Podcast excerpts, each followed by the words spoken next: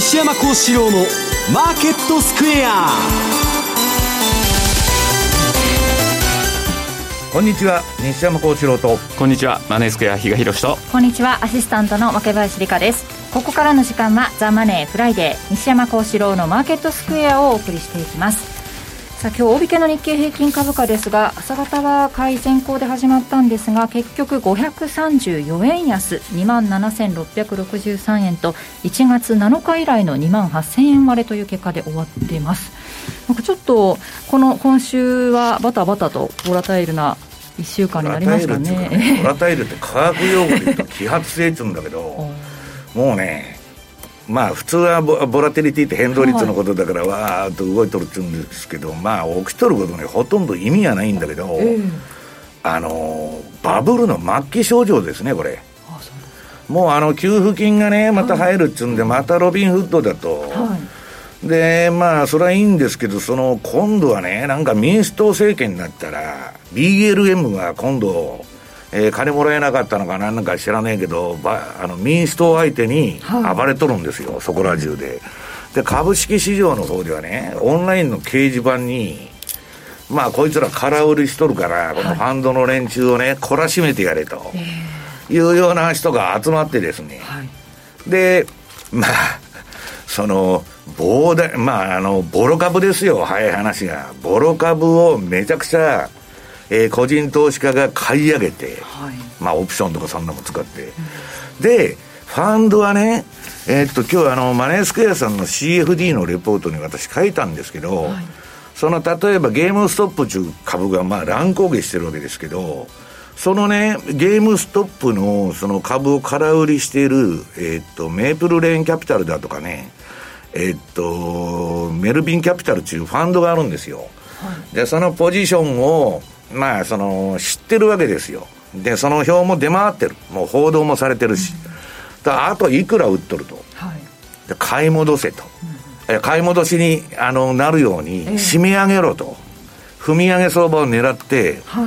個人の右往の衆みたいなのが普通して筋っていうのは、まあそういう悪巧みする連中が集まって指定選地が仕掛けるんだけど、あるいはものすごい金持ってる人とかね、なんか自然発生的にこうネットから発生した世直し運動みたいな、じゃないかというのがね幕末にあったんですけど、それに近いようなノリなんですけど、ただ裏でやってることはかなり暴力的な行為で、ファンドの人を脅したりね、まあちょっと立ちが悪いね、もう本当慣れの果てっていうかね、中央銀行バブルと給付金バブルがもうどういうんですか、相当に成熟した慣れの果ての姿ということなんですよ。で そこに政治家がまた乗っかってきて、まあ AOC ですね、オカシオ・コルテスさん、まあ真面目ですから、でロビンフッドがねこんな規制だとかやっとるのはけしからんとか言い出したり、まあウォーレンの方が言ってることもまともで、今までねウォール街はこういうね賭博市場みたいなのを放置しといたと、これはどうだとやっとるわけですよ。でこの民主党政権、バイデン政権始まったんだけど、まあそういうバイデンみたいな中道グループと極左グループと分かれてますんでね、もう早くもうドンパチが早いで、その民主党を応援しとった BLM もですね、反旗を翻して、まあマネートークスですから、金くれなきゃ反対に民主党を攻めるぞみたいな運動になってましてですね、これはなんかね変なことになってきたなと、いうことなんですね。もうだからこの話題ばっかりですよ、そのゲームストップの話題、まあゲームストップだけでねやめといたらいいんだけど、今度は金と銀は金融当局が操作してると、これは昔からね BOE の、まあ、辞めた総裁が発言して、ずっと歴代通貨価値をドルの価値を守るためにゴールド操作は操作されてるんだって言ってるわけですよ。だけどそれをまあ大義名分にですよ、今度は銀相場を釣り上げようと、いやなんかすごいなと、まあ、それだけ個人の手元にね、まあ、給付金というのは現生が入りますから、QE はいくら金印刷しても金融機関の中で回ってて、金融機関が儲けとるだけなんですよ、ところが若林さんに10万円、比嘉さんに10万円、私に10万円とか毎月金配ってたらですね、それは今全部この投機の世界に行っちゃうんです。まあ、買うものもないわと、別に成熟社会ですから、全部投機の世界に行っちゃうということでですね、なかなかまあボラタイルというか、もう危険な香りがしてきましたよね。そのあたり、この後西山さんのコーナーでもお話深く伺っていこうと思っています。そういった不透明感からなんですかね、ドル円もちょっと動きが出て、比嘉さん104円台の真ん中あたりまでいったみたいですね。今も47、104円、ね、47、48。結局今ちょっとリスクオフ的な動きになると、はい、ドル買い円買い、でリスクオンになるとドル売り円売り、はい、結局だからそれがあるので、ドルと円は常に同じ方向ってことで動かないよねっていうことをもう常々言ってきたかと思うんですけども、まさにちょっとその動きになってきてるかな。ただこの辺から上、まあもう今日金曜日なんでこの時間なんであれかもしれないんですけど、はい、まあ、これもう少し早い時間帯だったらちょっと実需の方もやっぱりちょっと動き止まってるとはいえ、輸出筋がこの104円の50抜けてきたあたりで出てくるのかどうなのか、ちょっとそのあたりは確認したかったとこかなとは思ってたんですけどね。うん、はい、為替の動きなどもこの後伺います。さあ、この番組 YouTube でも同時配信中です。資料もご覧いただきながらお楽しみください。動画については番組ホームページをご覧ください。そして投資についての質問なども随時受付中です。ホームページのコメント欄からお願いします。ザ・マネーはリスナーの皆さんの投資を応援していきます。4時までお付き合いください。この番組はマネースクエアの提供でお送りします。お聞きの放送はラジオ日経です。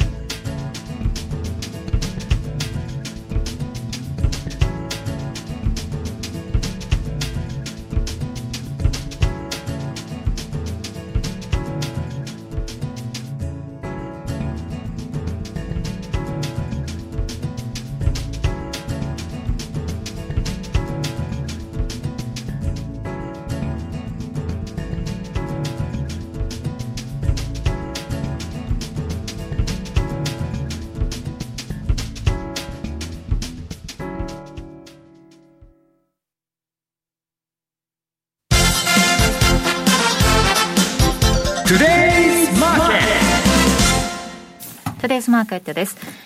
今日の相場振り返っていきます。大引けの日経平均株価ですが、534円3銭安い 23,663 円39銭と大幅続落となりました。トピックスは 30.07 ポイントマイナスの 1808.78 ポイントでした。そして為替です。現在ドル円は104円の4748、ユーロ円が126円の3844での推移、そしてユーロドルが 1.20、99から 1.2103 あたりでの推移となっています。ではまず比嘉さんですが、今週の為替相場振り返ってください。まあ、今週というかちょうど今日が1月最終営業日ですか、はい、早いですね。もう1ヶ月経つんですね、2021年。はい、なのでちょっといろんな市場のですね動きから振り返ってみたいと思うんですが、はい、まずニューヨークダウの月足なんですが、はい、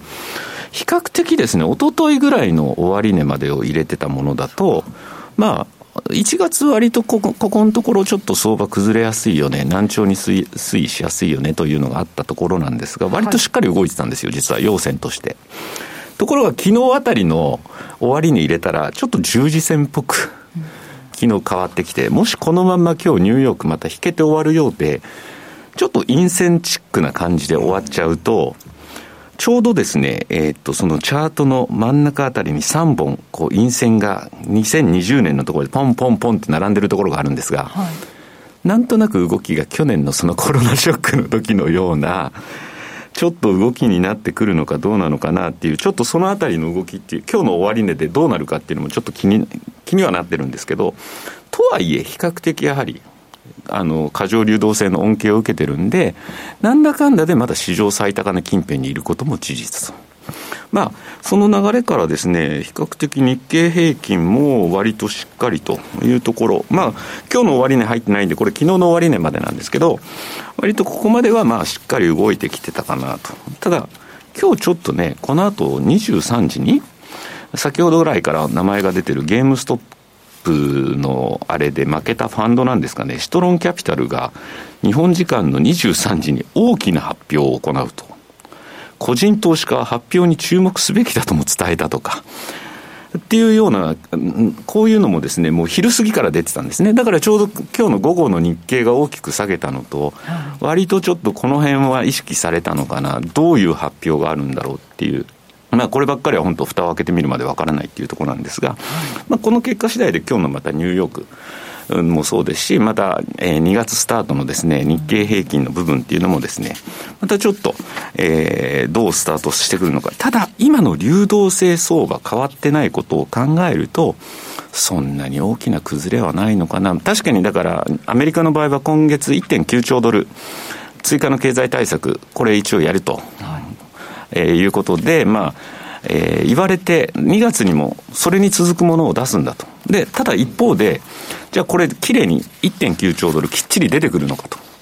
いうところは、まだ議会の状況が見えてないんで何とも言えないんですが、まあ、だけどばらまくのがね、そこは変わらないですよね。で去年はね、はい、コロナで下げたんですよ、あれ2月3月っていうのは、うん、もうね、日本は今コロナ逆にすごい神経質な報道になってオリンピックも絡めてなってるけど、はい、アメリカのね、ウォールストリート的にはもう関係ないと、あのワクチンもできてもう収束に向かうんで時間の問題だっていう話になってるの。なんでかって言ったら、あれはトランプ潰すために巻いたんだと。だからもうトランプ落ちてくれたんで目的は果たしてますから、はい、次のステージに行くんだって話にウォールストリート的にはですよ、なってるという話でね、誰も気にしてねえと。でむしろだからそのシナリオが実現しちゃって、コロナが完全収束しちゃうと、はい、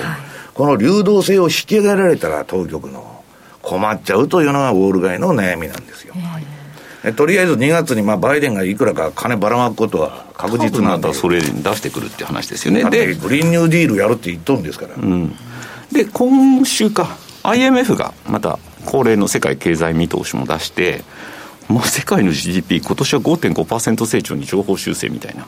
ただこれまあ今後のコロナ次第とも言ってるんですけども、比較的この高い成長っていうのはやっぱりどれだけ財政出動ばらまきをするか、プラスワクチン接種の進捗率がそれだけ高いところほどやっぱり復活が早いんじゃないかという見通しを立ててるようなんですけど、これもまあどうなるか、ここまで本当にしっかり出てくるのかなと、割と楽観的な数字なのかなという受け止め方ではあったんですけど、まあ結局その財政出動をすることによって、本来だったらドルの価値なんていうのはもうどんどんばらまかれてるんで、下がったっておかしくないんですけど、今のところはそういう反応にはなっていない。だってどこも金利上げるとこもね、何もないじゃないですか、やりたい放題ですよそんなもん。でそこで今年に関して言うと、まあ、セミナーなんかでもお話しして、私見てるのって結局アメリカの金利じゃないかというお話をして10年債持ってきたんですが、一時 1.1% を超えるぐらいまでちょっと上昇してたのもですね、ここに来てまた 1% 近辺とか、そうなんです、そういう意味ではちょっと懸念材料がこの辺りは払拭されてるのかな。でダイナミックイールドカーブですね、こちらの方を見てもですね、イールドカーブがこう立ってきてるという雰囲気はまだ見えてないというところではですね、まあそこまで気にしなくてもいいのかな、この金利を見る限りはというところですかね。で、今週はあと FOMC もありました。先ほどばらまいたお金の、巻き戻しという話もありましたけど、まあ、パウエルさんの発言を聞く限りはですね、まだそういう感じにはいかないんだよと、まあ、このあたり割とちょっとナーバスにもなってるんでしょうねというところが伺えるところがあってですね、まあ、こうしてみると、まあ、株は結構ちょっと最後の最後にかけて少しちょっと波乱含みの展開にはなってるんですけど、私自身、まあ、じゃあそれで為替がどうなってるっていうと、本当に動いてないなって相変わらず、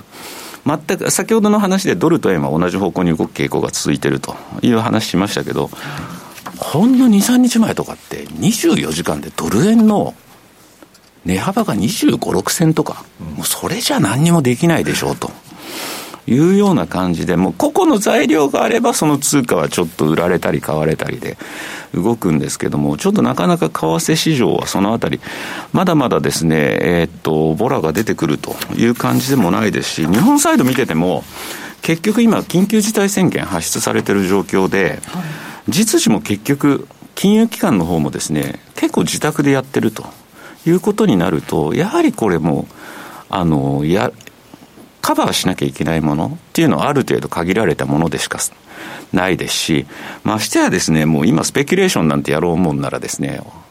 何言われるか分かんないということで、まあそこももう出てない。だからいつも以上にまたこの2021年っていうのは、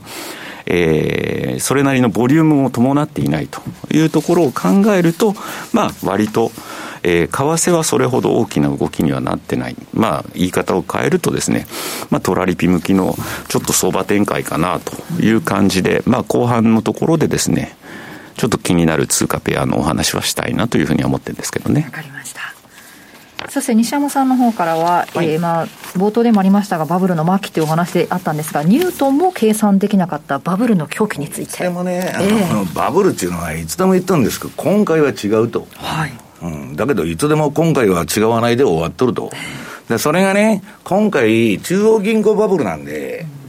押し付ける先がないでしょ。肩代わり民間の損全部引き受けてここまで、世界金融危機リーマンショック後持ってきたわけですから、今度は国民につけが回ってくるの。最後はまあ増税なのかね、インフレなのか知りませんけど、まあそういう道筋はできてるんですけど、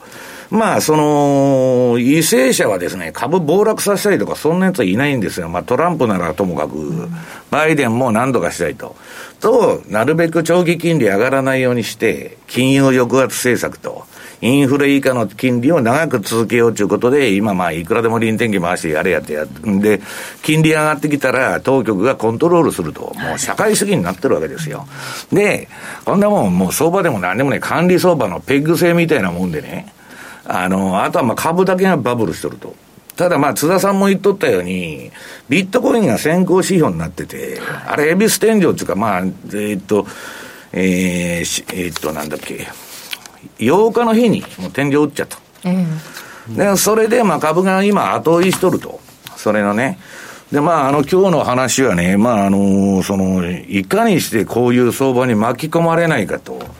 バブル相場っていうのはみんながね、伝統に寄ってくる蛾のようにわーって向かうんですよ。で最後焼け焦げて死ぬので、相場で重要なのはいつエントリーするかというよりいつ降りるかなんですよ。で最後まで付き合ってるとえらい目に遭うということを考えないといけないと。で私もね、えらい目に散々あってきまして、私が損切りした回数なんてもう何万回か何十万回か知りませんけど、損切りの歴史ですよ、ね、資産を防衛するために。で今日はね、資料の1ページ、まあ、この前CNBC さんが来られて、まあ、ちょっとインタビューを受けたんですけど、それのね、そのアーカイブが今大阪証券取引所のページに上がってるんですけど、まあ、この URL に、はい、そこで私が何を言ったかというとですね、次の2ページ、最初に食らったのがこの世界に入って1年目でブラックマンデーですよ。何が起きてるのか分かんないのよ。こんなまだね、このなんだっけ、今の株の乱高下は分かるのよ。理由が上がってるのも下がってるのも。ブラックマンデーってなんで下がったのか分からん。でこれはえらい世界に入ってしまったなと、はい、一瞬にして。私はねこの当時まだラジオ日経がラジオ短波、もう放送を聞いてて全銘柄寄らなかったんですよ。だから市場っていうのはいつでも流動性あると思ってんだけど、この、ゲームストップの株みたいにストップ高いく過程では売り玉が何にもないから買い戻すやつもう死にかけとるんですよ、はい、だって買い戻したくてもどんどん自分で上買い上がっていくことになるわけだから、市場の流動性なんていうのはパニックになったら一瞬にして消滅するので、まあそういうのもあってね、俺でまあ私バブル崩壊相場の90年からの日経平均の下げ相場で、あれすごい売りトレンドが何発も出たから、はい、儲かって自信満々でですね、でまあ当時いろんなプログラムをやっててそれを最適化しまして、はい、これで負けるわけがないと。でシカゴに行ったわけですよ。ボロボロにやられたと。システム運用ですよそれは、はい、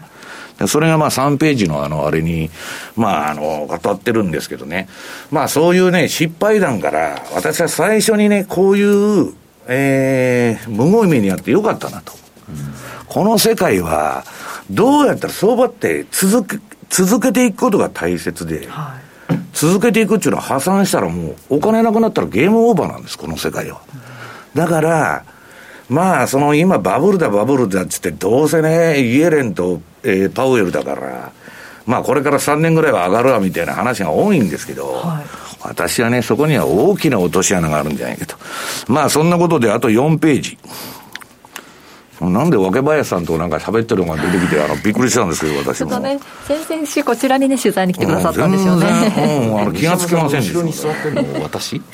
分からないに隠れてます。そうで、まあね、結論はね、5番目、相場値の答えがない世界なんですよ。でこれまだ前編だけしか公開されてなくて、後編はこれからなんですけど、ね、結局ね、どう言ったらいいんですか、チェスとか将棋とか云々だとか、もう今コンピューターに勝てない。人工知能に全幅検索、まあ、CPU の恐ろしい、ね、能力で勝てなくなってるの、はい、ところが相場だけはね、コンピューターが 100% 勝つなんてことはありえん世界なんですよ。これほどね、従属変数の多い複雑系の世界はないということで、まあ興味のある人は見てくださいということで、で今週起こった動き、大きな動きがあります。6ページ、はい、これはね、みんなね軽視してね、こんなゲームストップだとかね、なんだかどうでもいいことばっか騒いでるんだけど、まあどうでもよくないんですけど、はい、このねBIS国際決済銀行ですよ、はい、このスイスにある、これは国際金融資本の総本山なんですよ、ね、なんか知らないけど、どういうやつが代表になってるのかも、どういう過程で選ばれてるのかもよくわからないような奥の院の人が出てきてですよ、はい、ビットコインを完全な破綻あり得るとか言って、もうこれデジタル通貨やる腹ですから、こいつら。中央銀行が全部出すんだと。お前ら何やっとるんだと。まあ散々実験はさしといたんですよ。ね。で、流動性の実験だとか暴騰したり暴落させたりして、まあ遊ばしとったんだけど、これからはね、まあ筆頭で出てくるのがまあ中国でしょう、デジタル人民で。で、ジャック・マーとかもうそれに協力しなかったら、お前えらい目に遭うでと言われとるわけですよ。で、まあそれはともかくね、これはちょっと気をつけた方がいい。で、レーダリオが出てきて、なんかね、今さっき見たら、なんかビットコインに楽観的な見通しとか言って、なんかニュースのヘッドラインに、いや、楽観的じゃないでしょ、あんたと。この人何言っとるかって言ったらね、私はブルームバーグの映画の方のニュースで見たんだけど、長期のオプション買ってるのと同じだと、不確かな世の中の中で。で、買った人は上がるかもわからないけど、8割失うことも認識してくれと言っとるわけですよ。で、もうこれがね、嫌がらせが始まったということでね、はい、この仮想通貨業界もいろんな問題を、まあ、この前のリップルの問題から抱えてるんですけど、まあ、ちょっとやばいなと。で、そのバブルの、まあ、先行指標というのはビットコイン。この7ページ。これがね、まあ、ここに書いてる日本円のビットコイン円の相場で言うと、1月8日の435万円。これ1月8日。はいにつけて、まあ、ほぼエベス天井と、だって9日10日土日ですから、まあ、ビットコインはエベス天井だと。で、今株がそれに遅れてちょっと来てんじゃないかなということでね。で、もう管理相場という意味では、まあ、なかなか金利も動かない為替も動かないって、まあ、当たり前なんですが、管理相場にしとるんですから、もう国家による相場操縦の中で我々売りだ買いだってやってるんですよ。で、まあ、じゃあ何が儲かるんだっていう話に当然なるわけですよ。そしたらね、この次の資料の8ページのね、民主党のグリーン銘柄と言われてる。まあ、民主党のグリーンニューディールとかいろんなまあ政策言っとるんですけど、環境に優しい政策だと。ね。要するに地球をきれいにしましょうと。で、電気自動車に全部移行するって言うんですよ。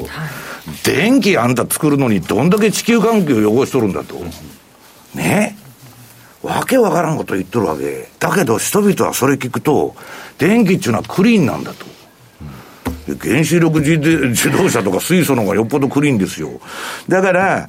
こういうことを言っとんですけど、この中でね、まあ私はツイッターでまあ、上げたんですけど、なんと去年のね12月の22日に下院議長トランプを弾劾に追い込むと言っとるですね、あれがですねアップル株とかあとテスラのねストライクプライス500ドルのコールオプション買っとると、自作自演じゃねえですかね。弾劾しとるんと違うんかいと、株買う方が忙しいんですよこういう人たちはね、私利私欲のためにやってんですから。で次にテスラのチャートを見てもらうと、まあさすがにちょっとここに来て落ちてきたんだけど、このまあめちゃくちゃに上げとるという相場がついて、今ちょっとやっぱり1月へこんだかなという感じなんですよね。で次にアップル、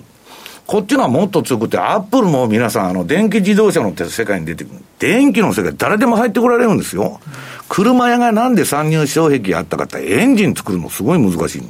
エンジンじゃなしミニ四駆と同じなんですからね、モーターで動くんですから。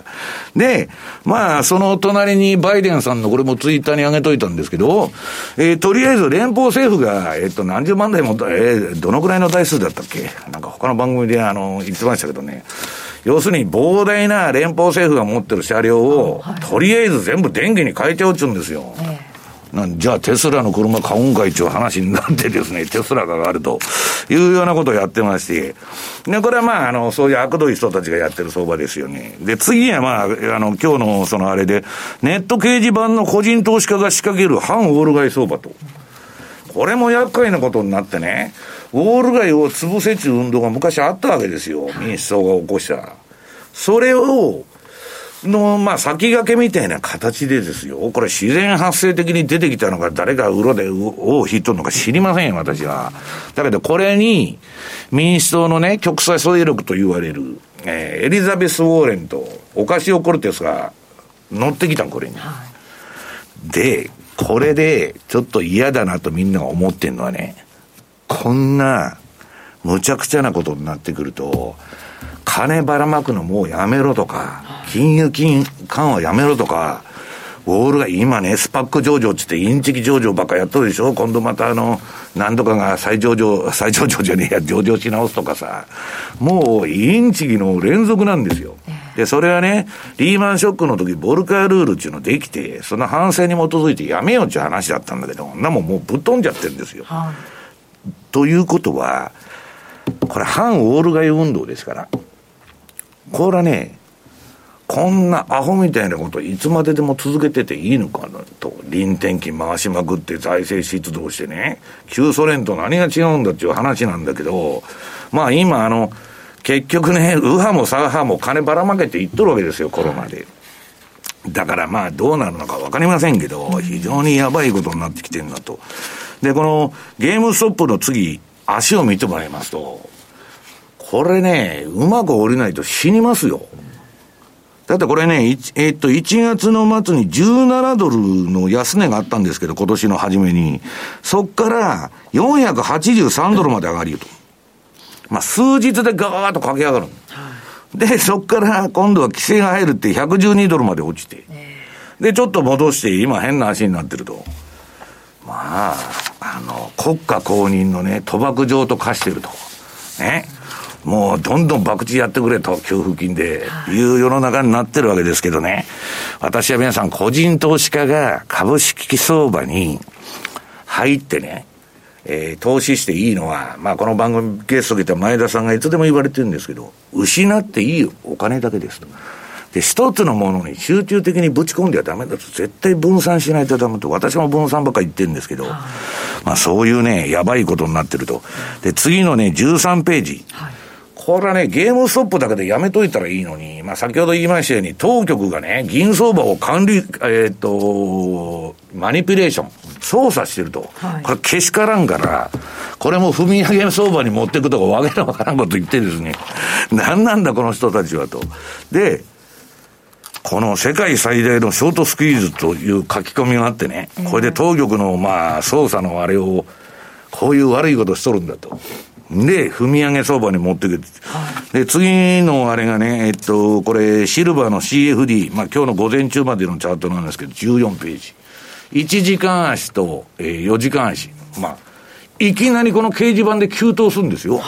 で、また急落するかと思ったら、また急騰するとかね。もう、超反爆地に近いノリだと。で、こんな相場やってったら皆さん、金がいくらあっても足りないということでね、私は言ってるように相場っていうのは防御で成り立ってるわけですから、まあさっきのCNBC の番組でも防御の話ばっかりしとるんですけど、まあちょっとね、気をつけて、なんか悪質な相場になってきたなと思う。いう感じが私はなんかしとるんですけどね、いよいよなんかね、もうむちゃくちゃになってきたなと、そうですね、はい、今夜の発表、シトロンキャピタルの発表なんていう話もちょっと出てきて、全体が振らされたりしてますから、ちょっとね、要注意な時間が続きそうな。発表って大した発表するのかどうか知りませんけどね、そんなことで相場がうおうはおうしてるって方は、みんながね、動揺してるわけでしょ。だってファンダメンタルズのしっかりした銘柄買ってたら、なんかビクともしないじゃないですか。何の材料が出ようか。そんなもんした。人の噂だけでね、何百ドルも乱高下しとるようなもんね。金がいくらあっても足りないということになると思うんですけどね。はい、以上、トゥデイズマーケットでした。お聞きの放送は、ラジオ日経です。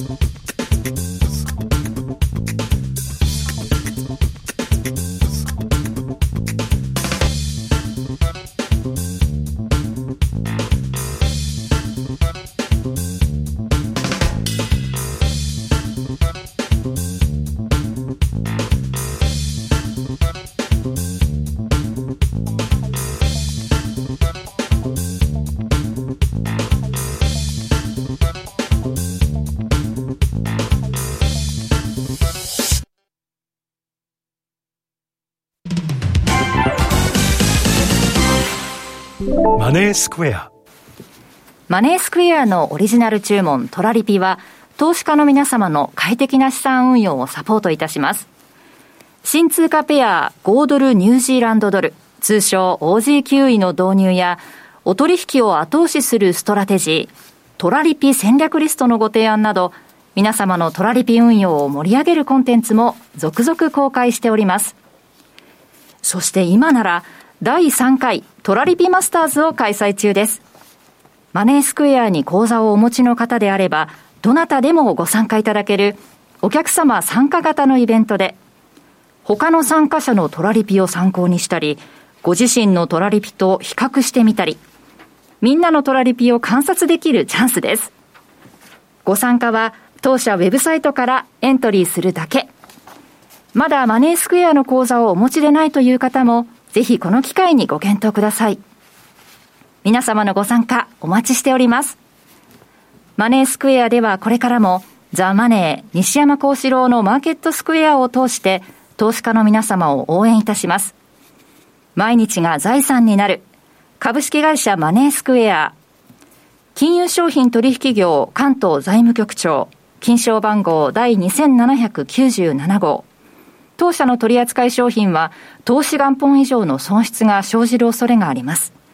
契約締結前交付書面をよくご理解された上でお取引ください。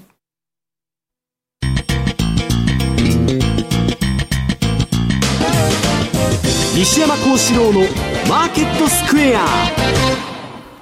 このコーナーではマーケットの見方について西山さんにいろいろな角度で教えていただきます。今日のテーマ、豪ドルニュージーランドドルの見通しですね。はい、まあその前にね、まあ個人がそういう感じになっとると、はい、私もね、さっきここ来る前にツイッターに上げたんです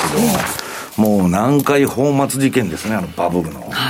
ああいう雰囲気ですよ。で、比嘉さんが儲けてると聞いたら、私は焦ってくるの。なんで比嘉だけ儲けてんだと。俺も儲けたいと。明林も儲けとると。俺だけ取り残されてると。うわーってこれから上がれば上がるほどそういう人が入ってくると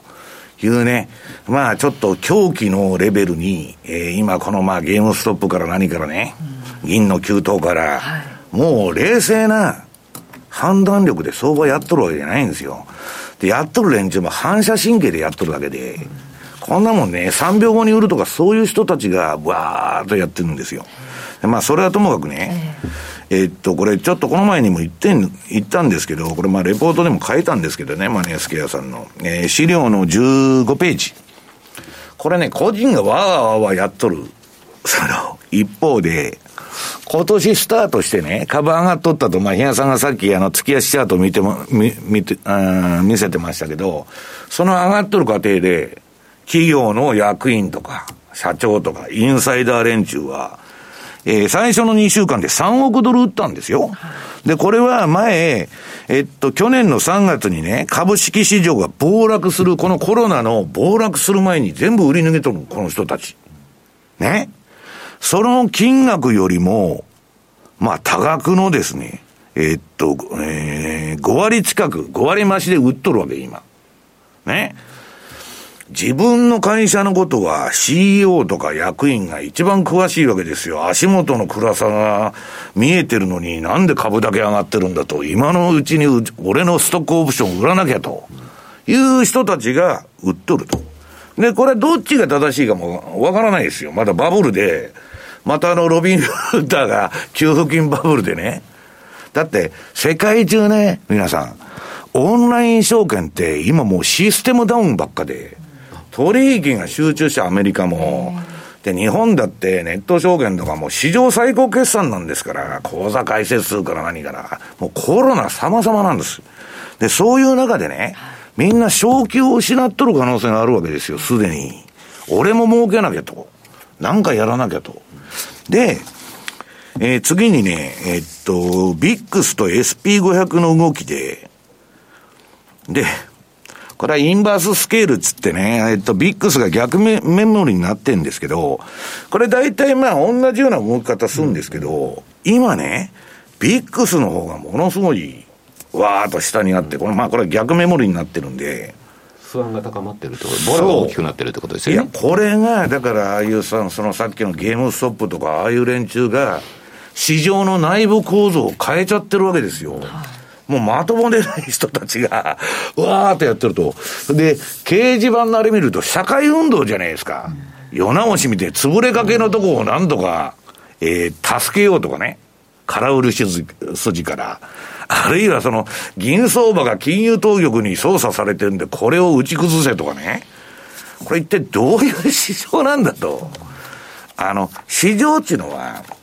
要するに金なんですよ、最終的にはね。だけどなんか社会理念みたいなのが出てきて、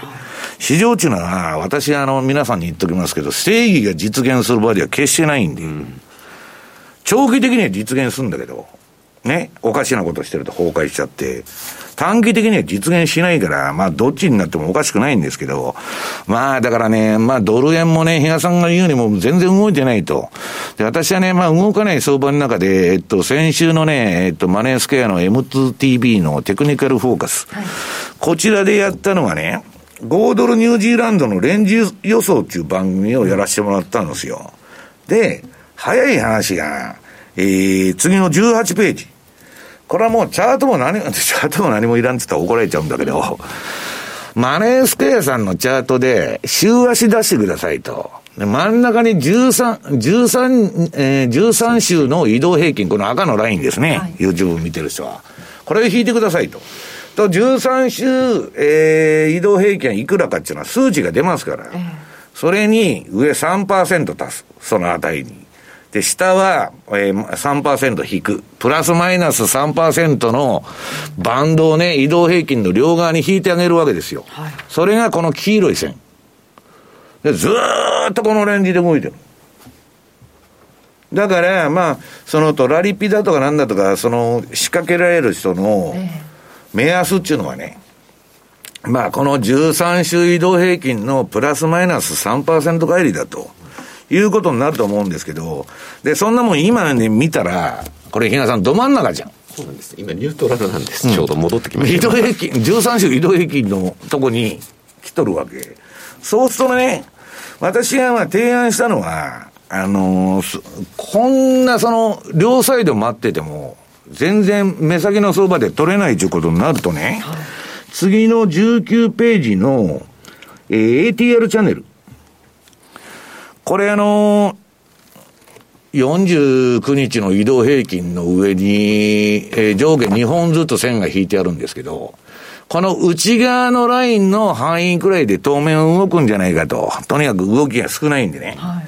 でアメリカの金利でも大きく動きは別なんですけど、まあそうでない限りは。で、これね、白抜きの矢印出てるの、ストキャスの逆張りシグナルなんですけど、ここのところ、これ今売りになってて、まあ5ドル売りになってるんで、ちょっと。で、その前はね、3連発、5ドル買いになってたんだけど、これがみんな誤ったシグナルだった。はい、だけど、その他のとこって大体天底で全部出とるんですよ。まあだからどういうふうな動きをするかわかりませんけど、まあ、この銘柄に関して言えばですよ、うん、まあオーストラリアとニュージーランド何が違うんやという話になってね。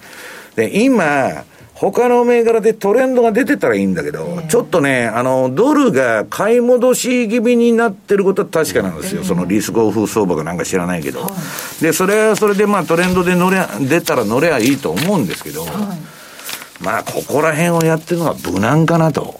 いう気がしないでもないですよね。このなんか乱高下のむちゃくちゃな市場を見てると、なんかね、キャッシュ比率を上げてるとこも結構多くて、これ巻き込まれるとえらい目に遭いますからね、本当。まあだからちょっとね、まあいずれにしても防御をしっかり置いて、まあやっていかないとダメだということになると思うんですけどね。はい、以上、はい、大丈夫ですかね。FX マーケットスクエアでした。お聞きの放送はラジオ日経です。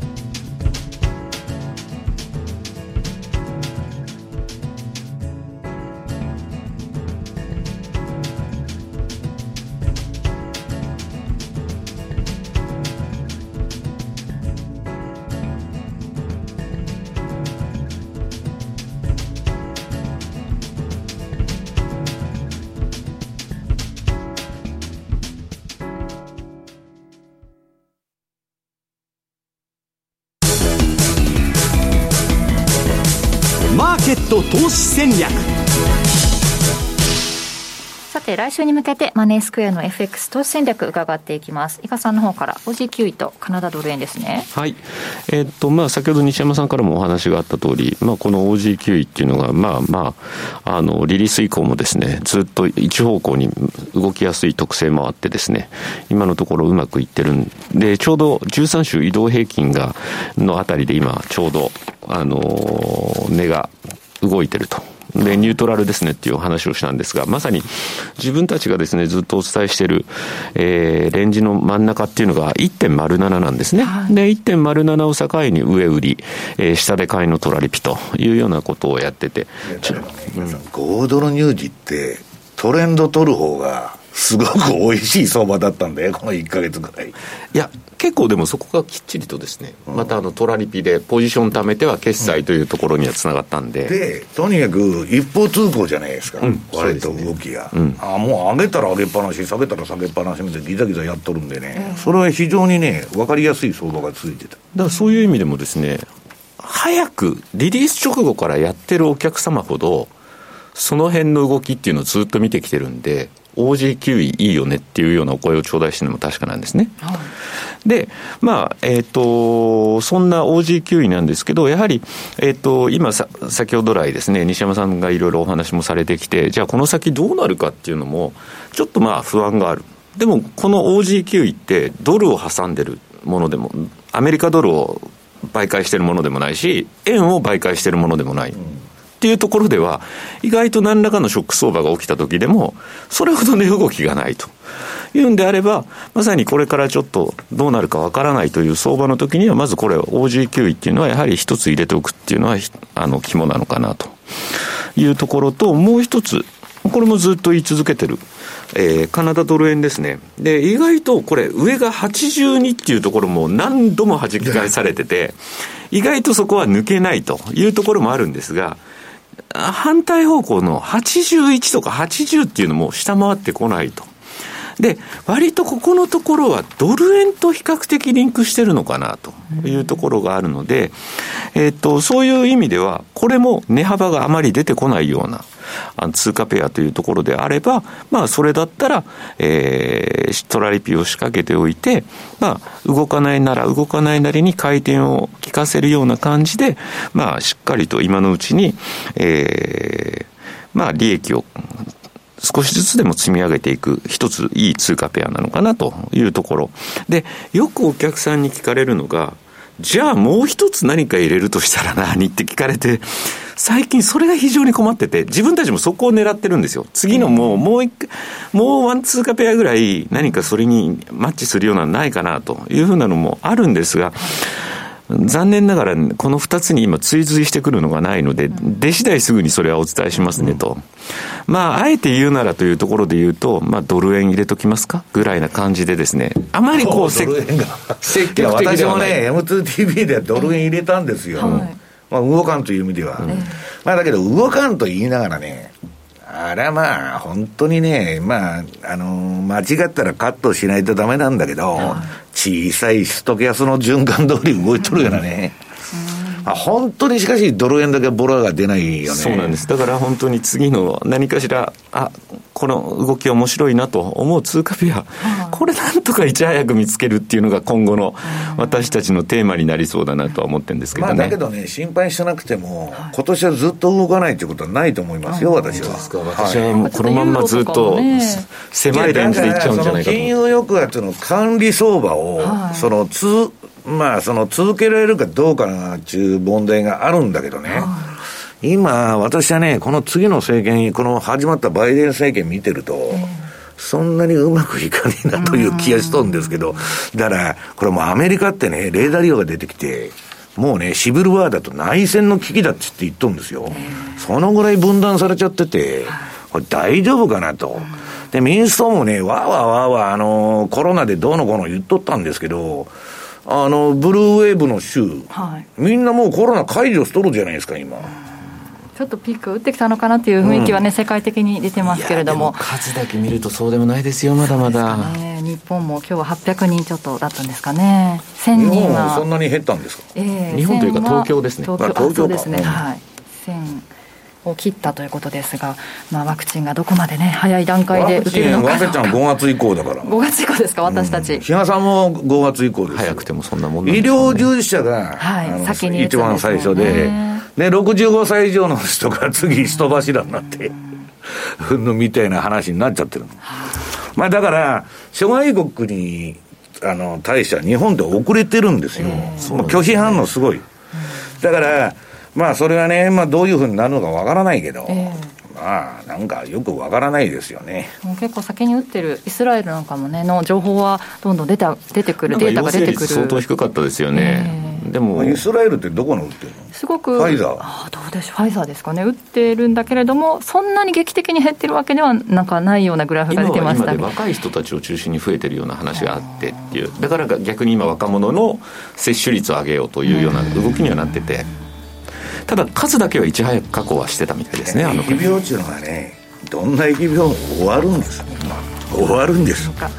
まあ、2月になりますがちょっと注意して相場は見守りたいと思います、はい、番組そろそろお別れの時間となりました。今日ここまでのお相手は西山孝四郎とマネースクエア比嘉宏と若林理香でした。さよなら。この番組はマネースクエアの提供でお送りしました。